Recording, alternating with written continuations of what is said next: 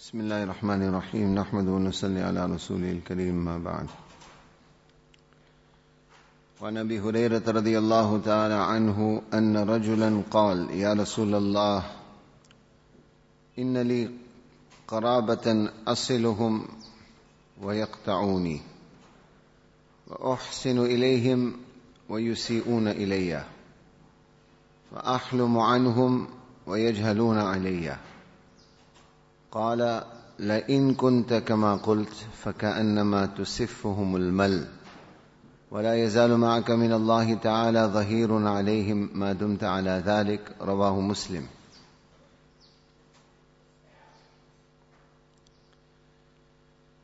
This chapter, very brief, as we mentioned yesterday, Imam Nawawi rahimahullah has introduced under the title Ihtimalul Adha. That is to be forbearant and tolerant in the face of adversity and hardship. Adha, as we mentioned, it's taklif, difficulty, persecution, encroachment upon your rights that is meted out against you by those you come into contact with.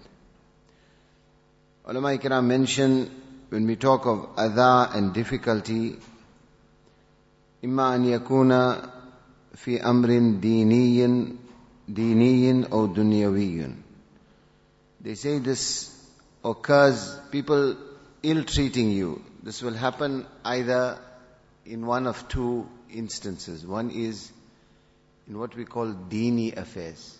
And the other is what we call dunyawi affairs. In other words, your worldly or material fields of pursuit.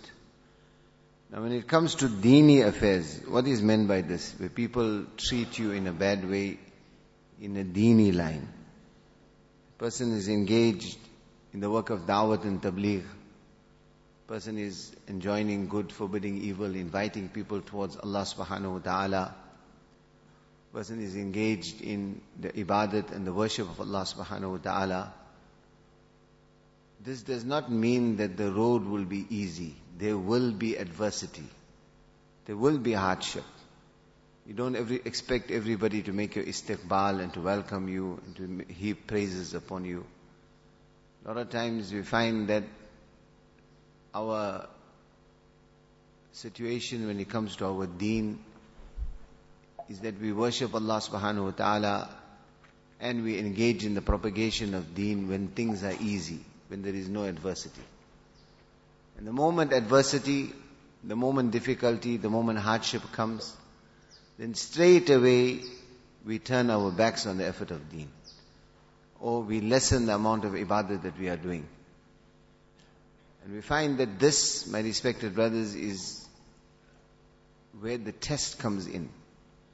Allah Ta'ala tells us in the Quran, like the verse which we mentioned previously, وَلَقَدْ كُذِّبَتْ رُسُلٌ مِّن قَبْلِكَ فصبروا على ما كذبوا وأوذوا حتى أتاهم نصر الله Allah Ta'ala says Anbiya alayhi salatu wasalam of the past always faced adversity. They always faced difficulty when they invited people towards Islam, towards Allah.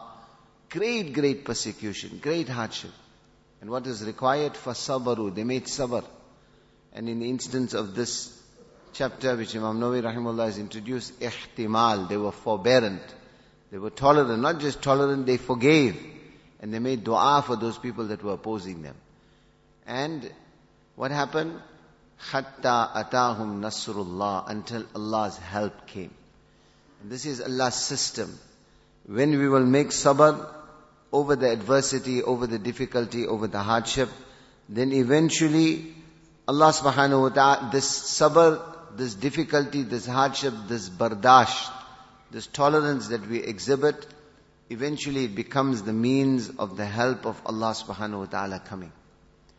On the other hand, Allah ta'ala describes for us also in the Quran, وَمِنَ النَّاسِ مَن يَقُولُ آمَنَّا بِاللَّهِ فَإِذَا أُوذِيَ فِي اللَّهِ جَعَلَ فِتْنَةَ النَّاسِ كَعَذَابِ اللَّهِ Elsewhere Allah Ta'ala says, وَمِنَ النَّاسِ مَن يَعْبُدُ اللَّهَ عَلَى حَرْفٍ فإن أصابه خير اطمأن به وإن أصابته فتنة انقلب على وجهه خسر الدنيا والآخرة ذلك هو الخسران المبين One is the example of Anbiya alayhi salatu wasalam, which we just mentioned in the verse of the Quran. Adversity, hardship, difficulty in dawat and tabligh, in the establishment of deen, in the worship of Allah subhanahu wa ta'ala. What was the sunnah of Anbiya alayhi salatu wasalam and that of Nabi Pak wasallam to make sabr and to forgive and to give dua to those that are against you. Eventually, this brought the help of Allah subhanahu wa ta'ala and they were eventually successful. Allah gave them victory, etc. That is one example. Then Quran describes the other example in the verses that I just recited. Where Allah Ta'ala says, amongst the people there are those that say we believe in Allah. But the moment taklif come, فَإِذَا أُذِيَ فِي اللَّهِ Then they regard the taklif, the adversity, the difficulty as being Allah's azab. Another verse Allah says, وَمِنَ النَّاسِ مَن يَعْبُدُ اللَّهَ عَلَى حَرْفٍ There are those that make Allah's ibadat on an edge. فَإِنْ أَصَابَهُ خَيْرٌ اطْمَأَنَّ بِهِ When there is goodness, you are making ibadat, you're waking up for tahajjud, you're striving in the path of Allah Ta'ala, you're enduring difficult, you, and you are going through mujahadat in the worship of Allah Subhanahu Wa Ta'ala, and mashallah your health is there, conditions are favorable, people are heaping praises upon you, then you carry on. خَيْرٌ اطْمَأَنَّ بِهِ وَإِنْ أَصَابَتُ فِتْنَةٌ and then when the difficulty comes, sometimes your health is not, is not there. Sickness, affliction, difficulty. Sometimes people are turning against you. People are swearing at you. People are putting obstacles in your way. In asabatu fitna, what happens? In qalaba ala waji. Straight away you give up. Straight away you pull back. You do not make bardash. You do not forbear the difficulty that you, that is Allah's sunnah that has to happen when you are engaged in the work of deen or when you are striving in the path of Allah subhanahu wa ta'ala. Allah ta'ala says, those that the moment difficulty and hardship comes, they make an about turn, خسرت dunya wal akhirah. They have lost the dunya and the akhirat. ذلك هو الخسران المبين. This is in fact the great loss. Allah Ta'ala protect us. So this is one line of adha or difficulty in the affairs of deen. Then ulama ikram mention the other is when you face adversity, difficulty, hardship in the affairs of dunya. There, what does Shariat advocate? Allah subhanahu wa ta'ala or Shariat Rasulullah Pak sallallahu alayhi wasallam, if we see in the Sunnah, we see in Quran and Hadith, in the lines of dunya, when you face difficulty and adversity, in shi'ta fasbir. Either you can make sabr, make bardash, overlook, forgive. وَإِن شِئْتَ فَخُذْ بِحَقِّكَ Or you can demand your right. Somebody encroached upon your right, they took your haqq, your, what, what, what belonged to you was usurped from you. You've got one of two choices. Either you can make sabr and forgive, let it go, become the oppressed one, or you can demand your right. If you demand your right, you are allowed to demand your right in Shariah. But always we learn was sabru afdal. To make sabr is more virtuous. Why? Because as we mentioned yesterday, my respected brothers, what we should realize is that ill treatment constitutes an opportunity. It is not necessarily a loss. Somebody treated you badly, they ate up your haqq. Doesn't mean really that you lost. It's an opportunity. Opportunity for you to gain the closeness of Allah subhanahu wa ta'ala and in fact for you to earn your Jannah. As we see very, very beautifully illustrated in this hadith which we just read. I'm going to translate it first. Not much explanation is required. This hadith passed previously. But if you listen carefully to the translation, will see in this answer to a lot of questions sometimes we have. Abu Huraira radiallahu ta'ala narrates that one person came to Rasulullah sallallahu alayhi wasallam. Listen carefully to what he says. He says, O Nabi of Allah, innali qarabatan. I have relatives.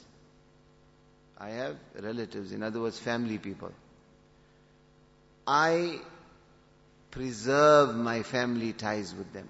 I deal very nicely with them. I'm always smiling. I'm always trying to help them. They are my cousins, they are my uncles, family. asiluhum. I preserve family ties. وَيَقْطَعُونِي They, instead of appreciating what I am doing, they break and sever family ties. They treat me very badly. I treat them nicely, they treat me very badly. Uhsinu إليهم I do goodness to them. Instead of paying it back with goodness, they pay it back with very vile behavior towards me. They don't respect me. They eat up my rights. They encroach upon my rights. أحلم anhum. When they behave badly with me, I make bardash. Ya Rasulullah, I forgive them. I overlook. I don't react. I don't, I don't try and get revenge. I overlook. وَيَجْهَلُونَ عَلَيَّ And they continue behaving in an ignorant fashion with me. Like very often we hear. That you know what, I'm, I'm good to my family, they are bad to me. I deal with them in a positive way, they deal with me in a negative way. And a lot of times, their ill treatment, we tend to regard it as now a license for me also to behave badly. But what is the usul and principle of Shariat? Laysal wasil, the one who maintains family ties is not the one who engages in reciprocal behavior. No. They are good to you, you are good to them. That is not one who maintains family ties. The one who really maintains family ties is the one who when your family deals badly with you, for you to deal goodly with, uh, deal in a good and in a kind fashion with them. That is one who will get the reward. That is the one who will be raised up tomorrow in Allah's court as someone who maintained family ties. So this person presents his case to Rasulullah. I am good to them, they are bad to me. I deal nicely with them, they are evil towards me, they encroach upon my rights. What must I do? Fortunately, we've run out of time. We'll continue inshallah.